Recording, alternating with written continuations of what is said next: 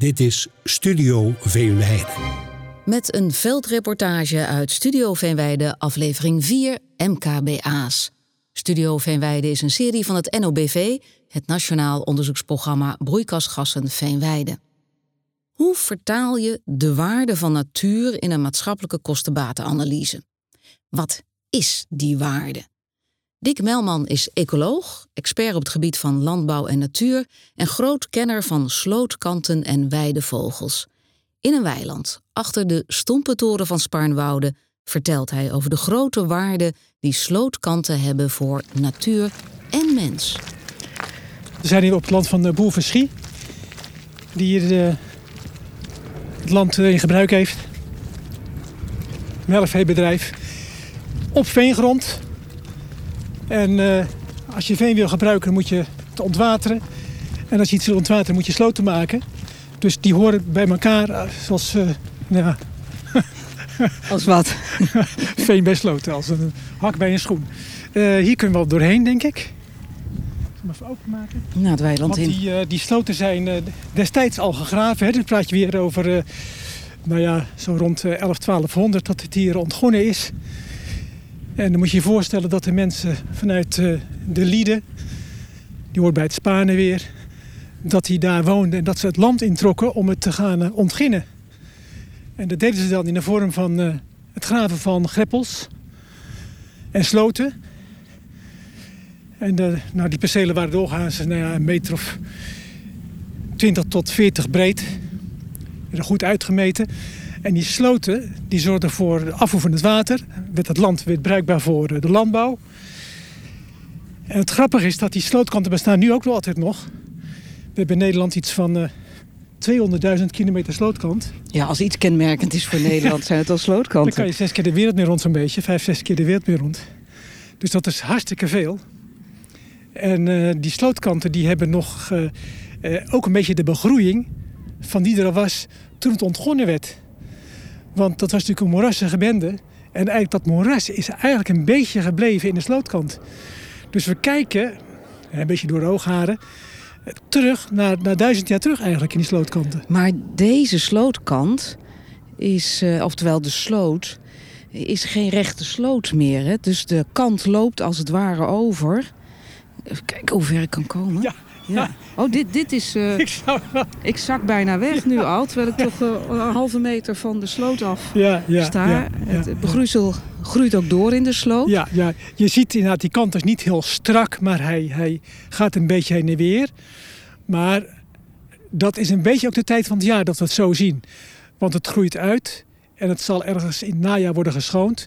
En dat doen ze met apparaten. Dan ziet het er weer ja, in boerentermen keurig netjes recht uit. Maar tegelijkertijd zeg je ook wel iets wat heel belangrijk is. Want deze planten zijn natuurlijk nooit duizend jaar oud. Hè. Die, zijn, die zijn één of twee jaar oud of, of, of tien jaar oud. Maar veel verder gaat het niet. Dus het is een opeenvolging van planten die hun eerste wortels hebben bij, uit de ontginning. Maar het moeten we elk jaar weer opnieuw groeien en er zijn. Dus het is maar wat makkelijk als het milieu niet goed zou zijn, dan zijn ze zo weg. Het is niet iets wat zomaar blijft. Dus een teken dat het hier goed is? Ja, ja, kijk met me mee. Je ziet hier, we zitten op het land. Het land is, uh, heeft kort gras, is niet zo lang geleden gemaaid. En het is deze week is het bemest met zo'n sleufbemester. Je ziet hier ja. de riggeltjes uh, met mest.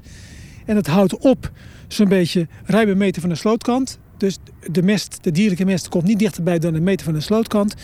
Dus dat laatste stukje, daar komt niet veel mest. En voor soortenrijdom is het zo dat hoe minder mest, hoe meer soorten. Klinkt misschien een beetje vreemd, maar zo, zo werkt het wel. Dus door het normaal als een bedrijf te gebruiken, komt er al wat betreft dierlijke mest heel weinig mest in de slootkant. Dus dat is een belangrijke factor uh, dat het uh, aardig blijft voor veel soorten. En dan zie je ook dat het vertrapt wordt door het vee, want die willen uit de sloot drinken. En die vertrapping geeft altijd weer een beetje, een beetje dynamiek. Dus een, een, een, stukje kale grond, vochtig met droog naast elkaar. En voor de planten ja, je zo, ziet hier voor elk ook, wat wils. De hoefafdrukken waar links en rechts ja, nog wat water in staat. Precies, ja. ja. Ja, En die variatie, dat is een motor voor dat verschillende soorten. Hè. Ik hou van droog, dus ik ga hier staan. Ik hou van nat, ik ga daar staan. Of ik kan het niet uithouden, ik ga weg. Die variatie geeft ook uh, die, uh, meer soorten. En het moet ook weer niet te zwaar vertrapt worden. Want als het heel zwaar vertrapt wordt, dan wordt het gewoon een bende. En daar groeien nog maar een paar soorten. Er blijft altijd al wat over. Maar die tussenmaat, dat is heel mooi. En zonder slootkant geen weidevogel? Nou, nee. nee die, die slootkanten die kunnen wel helpen met weidevogels. Uh, maar ja, een sloot zonder kant bestaat niet, want dan, dan zitten we aan een zee. Maar, maar zo'n slootkant als deze? Ja, nou dat is, dat is heel leuk. Uh, het hangt een beetje van de soort af. Uh, of die wat met slootkanten heeft. uh, Turelus houden van slootkanten. Die, die, die varen er wel bij, want daar vinden ze ook precies dat, dat halve trapte vinden ze prachtig. Want dat is voor hun echt het, milieu waar ze graag voedsel in zoeken. Uh, grutters, die kunnen er ook gebruik van maken. Maar uh, ze gebruiken liever het volle het volveldsland voor hun voedsel. Maar als dat te ongunstig is, dan mogen ze ook graag aan de slootkant verblijven. Ja. En kievieten, eh, die willen gewoon kort gras hebben. Dat kan ook in de slootkant zijn, maar die hebben geen specifieke voorkeur voor de slootkant.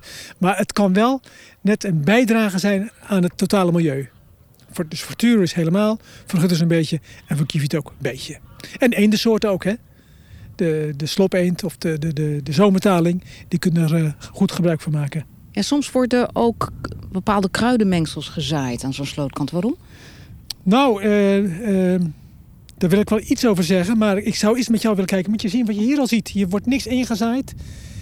En je hoeft niet eens allemaal bij de naam te noemen. Maar je ziet hoeveel soorten er staan. Hè? Je ziet daar dat is dan uh, tandzaad, knik- en tandzaad met die bredere bladeren. Ja, ik durf niet meer dichterbij te komen. Ik sta oh, ja, zo nou, midden in het water. maar je ziet hier een paar grassoorten. Hier met die, met die, met die slappe bladeren in het water. Ja. Je ziet daar meer uh, wat, wat, wat eigenwijs rechtopstaande sprietjes. Dat is dan uh, waterbies. Je ziet er een soort propjes bloeien. Ja, ik kan dat niet voor je aanwijzen. Want ik, hier zie je nog... Even door de knieën. Ja, hier zie je pinksterbloem nog staan uh, kruipende boterbloem, scherpe boterbloem, varkensgras. Uh, een paar grassoorten. Hier zie je witbol, uh, gewone klaver, kruipende witte klaver. Enorme, zwanenbloem. Enorme biodiversiteit. Egelskop, dat staat er. Als je gaat tellen, kom je op, op 40 meter kant. Kom je zo tot, tot 30, 40 soorten. Lidsteng, die aan de overkant. Zie je? Oh, ja. Leuk hè? Prachtig, zo'n zo'n waterplant. Dus eigenlijk, er staat van zichzelf al hartstikke veel. Wat mij betreft hoef je niet in te zaaien. Het gebeurt wel en, en, en dat kan heel goed zijn, of dat kan een bijdrage leveren. Maar uiteindelijk moet je het zonder bijzaaien moet je het kunnen. En als een, als een situatie helemaal hopeloos is, van er staat helemaal niks meer, dan kan je een setje geven met inzaaien. En dan zeg ik er als, als, als bioloog erbij, gebruik dan graag zaden die uit de buurt komen. Dus dat het een begroeiing is die past in het landschap waar we nu zijn. we hebben nu de slootkanten gehad. We hebben de sloten ook nog. Hè. Dat, is ook, uh, dat, dat voel je ook al aan. Dat hoort ook bij in het verre verleden. Dat is eigenlijk uh, 200.000 kilometer openlucht uh, zoetwateraquarium. Er gebeurt van alles in. Daar heb ik zelf niet zo heel veel verstand van. Dus heel veel kan ik niet van vertellen. Maar vissoorten, vele insectensoorten. In combinatie met de planten ook. Libellen en zo. Dat is allemaal gebonden aan slootleven. Fantastisch. En natuurlijk fouragerende lepelaars komen hier ook vaak voor. Uh, ooievaars, reigers, alles vliegt er rond. Dus nou, die maken van andere kwaliteiten van de sloot gebruik. Maar het is, het is ook weer bruisend van leven, zeg maar. Denk jij als bioloog ook in termen als ecosysteemdiensten? Dus datgene wat de natuur ons als mens levert? Ja, ja, ja, ja. Dat, uh, ik vind het een handige truc om te proberen om het in geld uit te drukken. En ik vind dat uh, een uitdaging voor degene die uh, alleen maar in geldtermen kunnen denken. Maar daarna zeg ik, hou er alsjeblieft mee op. Want als we rekensommen gaan maken en we zeggen, nou, we kunnen als ecosysteemdienst kunnen het benutten, kost het voor 100 euro. Maar we kunnen het ook zelf maken, is iets goedkoper. Die mag wel weg. Helemaal fout. Dus, dus ik vind het goed om, om mensen te verleiden van uh, natuur is niet waardeloos. Betekent heel veel voor ons. Maar ga het alsjeblieft niet in geld uitdrukken. Iets anders vind ik wel. Als je iets verandert, moet je het opknappen, schoonmaken. Dat zijn ook kosten. Dus je mag best iets gebruiken, maar leg in een spaarpot het geld neer om het weer op te knappen. Dan kost het ook geld, maar dat is een heel ander soort geld. Een andere waarde. Vervuilen is bij ons gratis. Dat kan niet. Want hoe dan ook, we zijn van onze omgeving afhankelijk. Hè? Onze economie vind een heel gebrekkige manier om, om waardes uit te drukken, koersen. Vandaag is iets veel waard, morgen weinig. Terwijl het leven gewoon doorgaat. Dus dat is onze manier van, van dingen beheersbaar maken. Maar onze omgeving is überhaupt hetgene wat ons doet leven. En die som moeten we goed maken. En dat, dat, kun je, dat moet je liever niet in geld uitdrukken. Geld is dan een middel en geen doel om, het, om, het, om dat uh, te bewijzen dat iets veel veiliger maakt is. We zijn 100% afhankelijk van onze omgeving. En daar moeten we op letten. Is dat nog gezond voor ons? Maar dat is wel de manier waarop wij tegenwoordig denken. Dus ja, ik, ik geloof dat moet het. Er mee. Ik moet er niet mee. ja, het blad Nature heeft er ook zelfs aan meegedaan. Want die heeft ooit een keer gepubliceerd. Wie? Dat het, het blad Nature, Ja, dat was een ja. onderzoek. Hè, Ja, en, ik ken eh, het onderzoek. ja, waarin Ja. werd gezegd, ik meen, dan weet jij het vast beter, 33 miljard per dag is datgene wat de natuur Ja, nou, wat waard is. Ja, het was heel veel groot bedrag wat ik al lang vergeten ben. Maar het was ongeveer evenveel waard als de totale economische bedrijvigheid van de, van de wereld. Ja, nou dat En- zegt wel wat. Ja, maar volgens mij is dat, het, is dat gewoon dezelfde min als die bij de plus hoort. Volgens mij is het een. een, eh, een- nou, het, het, het doet heel veel bij mensen, maar ga er niet te serieus naar kijken, zeg ik maar. Stel je voor dat er geen geld over was, het niks waard. Het is, het is onze taal die we gebruiken. Het is een, het is een construct. Eh, Dus we verzinnen het en dan natuurlijk, ik begrijp wel, je kunt er heel veel mee. En zeker in een uit zijn verband gegroeide tijd waar we nu weer leven. Het, het, het helpt ons om te corrigeren wat we, waar we heel veel risico's nemen over onze duurzaamheid. Maar het is geen einddoel. Hè? Het is een middel om onszelf een plek te geven op aarde. En over het laatste gaat het. Dikke Melman in een weiland achter de stompentoren van Spaarnwoude. Wil je nou nog een keer met Dick Melman op stap? Nou, dat kan. In een andere reportage neemt hij ons mee naar het Walhalla voor weidevogels, het landje van gruiters.